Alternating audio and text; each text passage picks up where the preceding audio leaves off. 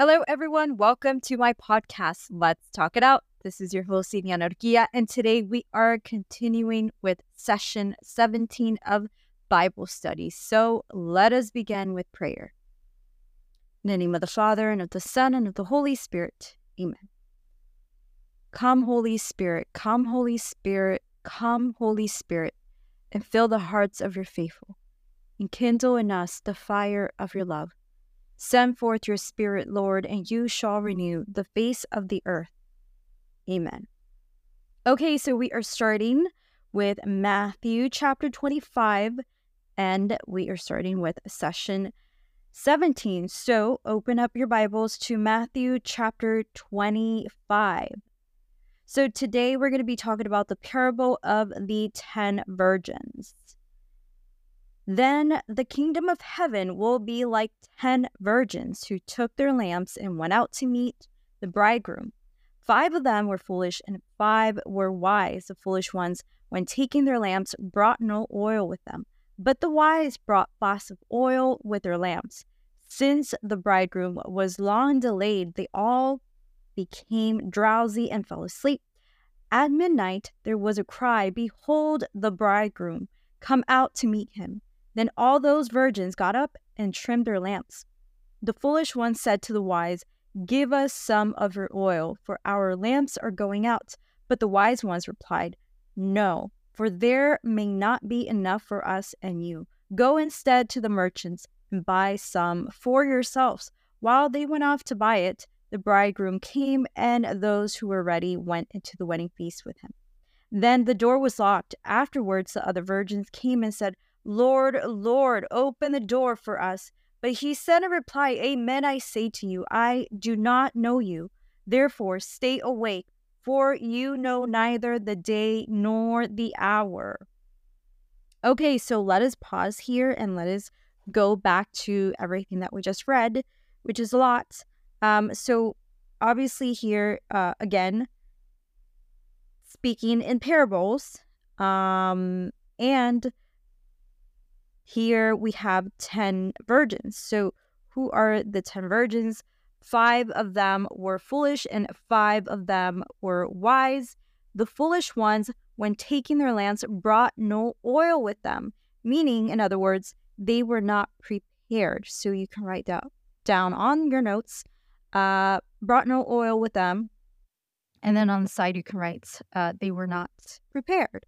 But the wise brought flask of oil with their lamps, meaning they were prepared. So we can write down down on here.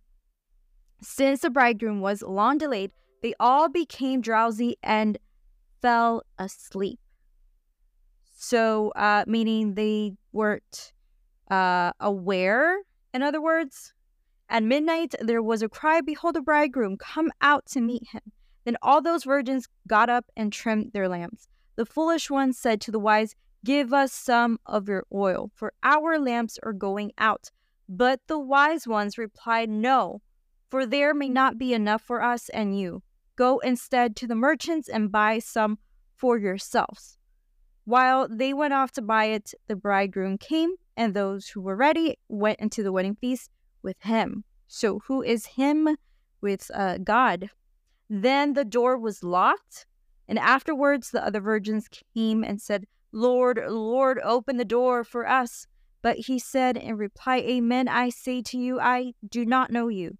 Therefore stay awake, for you know neither the day nor the hour. Okay, so um here we go back again. So the foolish and the wise, uh whether two are basically distinguished by good deeds and lack of them, and lack of them, and such deeds may be signified by the oil of this parable. So, um, where it says, uh, where God says, I do not know you, meaning they had time to prepare. These 10 virgins had time to prepare for what? For uh, the coming of the Lord, for the coming of uh, Jesus. So they had time. Five of them were foolish, and five of them were wise. and the wise ones were were prepared, and the foolish ones uh, were not ready. So um, you might say, well, hey, you know, the wise ones weren't considerate. They didn't give them oil. They should have g- gave them oil, but uh, in reality, uh, they knew what was going to happen, but they chose not to listen. So the wise ones therefore told them, go and get your own oil. So it was too late already, and the door was closed. So, an easy way of explaining this parable is basically be prepared for the day and the time that the Lord is coming back. Now, I always say this we do not know when Jesus is going to come back. We do not know the second coming. We do not know the date or the time, but we do not know when we're going to die either. So we're all going to die. You know that. Everyone knows that. We're all going to die someday, sometime. We do not know when, but if you did, you would have the opportunity to be ready, right? I mean, might as well be right, ready and, and get to know God now. Um, so that is basically what the parable is about being prepared for the time that the Lord is coming. So let us continue with Matthew chapter 25, verse 14 the parable of the talents. It will be as when a man who was going on a journey called in his servants and entrusted his possessions to them. To one he gave five talents, to another two, to a third one, to each according uh, to his ability. Then, then he went away. Immediately, the one who received five talents went and traded with them and made another five. Likewise, the one who received two made another two. But the man who received one went off and dug a hole in the ground and buried his master's money. After a long time, the master of those servants came back and settled accounts with them. The one who had received five talents came forward, bringing the additional five. And he said, Master, you gave me five talents. See, I have made five more. His master said to him, Well done, my good and faithful servant. Since you were faithful in small matters, I will give you great responsibilities. Come and share your master's joy. Then the one who had received two talents came forward and said, Master, you gave me two talents. See, I have made two more. His master said to him, Well done, my good and faithful servant. Since you were faithful in small matters, I will give you great responsibilities. Come share your master's joy. Then the one who had received the one talent came forward and said, Master, I knew you were a demanding person, harvesting where you did not plant and gathering where you did not scatter. So out of fear, I went off and buried your talent in the ground. Here it is back. His master said to him in reply, You wicked, lazy servant. So you knew that I harvest where I did not plant and gather where I did not scatter. Should you not then have put my money in the bank so that I could have got it back with interest on my return?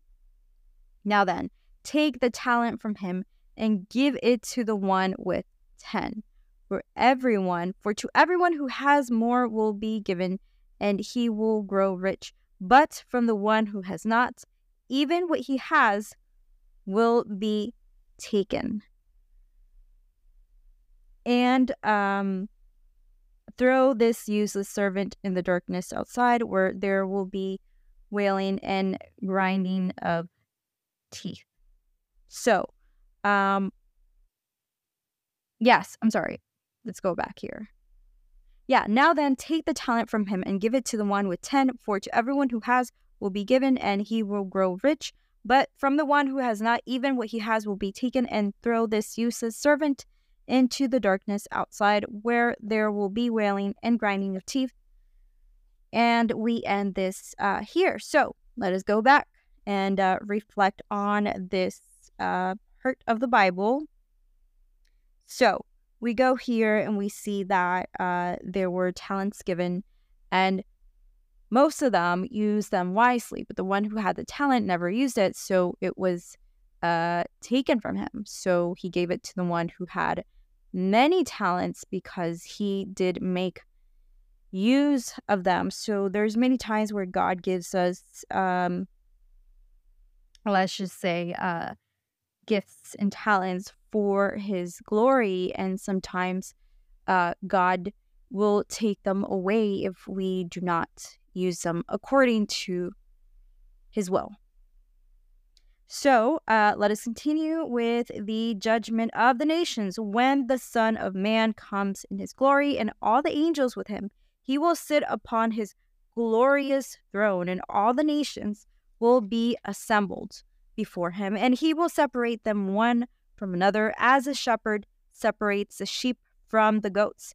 He will place the sheep on his right and the goats on his left. Then the king will say to those on his right, Come you who are blessed by my Father, inherit the kingdom prepare for you from the foundation of the world. For I was hungry, and you gave me food. I was thirsty, and you gave me drink. A stranger, and you welcomed me. Naked, and you clothed me. Ill, and you cared for me. In prison, and you visited me. Then the righteous will answer him and say, Lord, when did we see you hungry and feed you, or thirsty and give you drink? When did we see you a stranger and welcome you? or naked and clothe you? When did we see you ill or in prison and visit you? And the king will say to them in reply, Amen, I say to you, whatever you did for one of these least brothers of mine, you did to me, for me. And then he will say to those on his left, Depart from me, you accursed, into the eternal fire prepared for the devil and his angels. For I was hungry, and you gave me no food. I was thirsty, and you gave me no drink. A stranger, and you gave me no welcome. Naked, and you gave me no clothing. Ill, and in prison, and you did not care for me. Then they will answer and say, Lord, when did we see you hungry, or thirsty, or a stranger, or naked, or ill, or in prison, and not and not minister to your needs? He will answer them, Amen. I say to you, whatever or what you did not for one of these least ones you did not do for me. And these will go off to eternal punishment, but the righteous to eternal life. Wow. Okay. So I think this is really, really, really, really straightforward and to the point. So, um, go back. So Jesus once again uh, comes in and talks about the judgment of nations and um, when the Son of Man comes in his glory and all the angels with him, he will sit upon his glorious throne, and all the nations will be assembled. So, um, now let us ask ourselves as Christians, we go back here to Matthew's uh, chapter 25, 25, verse 35 for I was hungry, and you gave me food. I was thirsty, and you gave me drink. A stranger, and you welcomed me. Naked, and you clothed me. Ill, and you cared for me. In prison, and you visited me. Then the righteous will answer him and say, Lord, when did we see you hungry and feed you, or thirsty and give you drink? When did we see you a stranger and welcome you, or naked and clothe you? When did we see you ill or in prison and visit you? And the king will say to them in reply, Amen. I say to you, whatever you did for one of these least brothers of mine, you did for me. So, as Christians or as people who are uh, obviously getting to know God, let us ask ourselves, what have we done for other- others? And as Christians, let us ask ourselves, have we treated our brothers and sisters not only in Christ, but I mean everyone, even outside of church, with love and respect? Have we reflected Christ in our lives? I know there's many times that sometimes, you know, when we're driving, there's people who really, you know, get to us. So we kind of had to remind ourselves, and I've been there as well. I uh, obviously, instead of cursing them or, you know, saying things, uh, send them blessings. So that is what it says in here send them blessings instead of curses or cursing. Um, so I think as Christians, we have to remind ourselves every day how are we treating our brothers and sisters? How are how are we treating everyone around us? Are we treating them with love and respect? Are we reflecting that we have Christ in our lives and not treating them like garbage or treating others like garbage? If you say you're a Christian and you're treating everyone in church like they're garbage, then you're not reflecting that you have Christ in your life. So it's something that we have to, uh, as people, not only as Christians, but as people, reflect are we treating others with respect in the way that we act, in the way that we speak, and how uh, we, I guess, present ourselves to them? Um, are we treating them with love and respect? And whenever they need something from us, if we can help them, be there for them or give them a word of encouragement and not be judgmental. So that is something that we have to ask ourselves as Christians if we are treating others like Christ treated others. And are we reflecting that we have Christ in our lives? So um, that's a question you have to ask yourselves, including me. It's really hard. Trust me, sometimes I think where I really get irritated a lot is when I drive. And uh, yeah, today I was driving and, you know, I just, it's really annoying when people cut you off and do all these things when they're driving. And you kind of have to like wait and pause and reflect in that moment and think about the fact that first you're a Christian and second you're supposed to re- reflect that you have Christ in your life, which is hard. But just to have that moment of reflection and kind of remind yourself send them blessings instead of curses.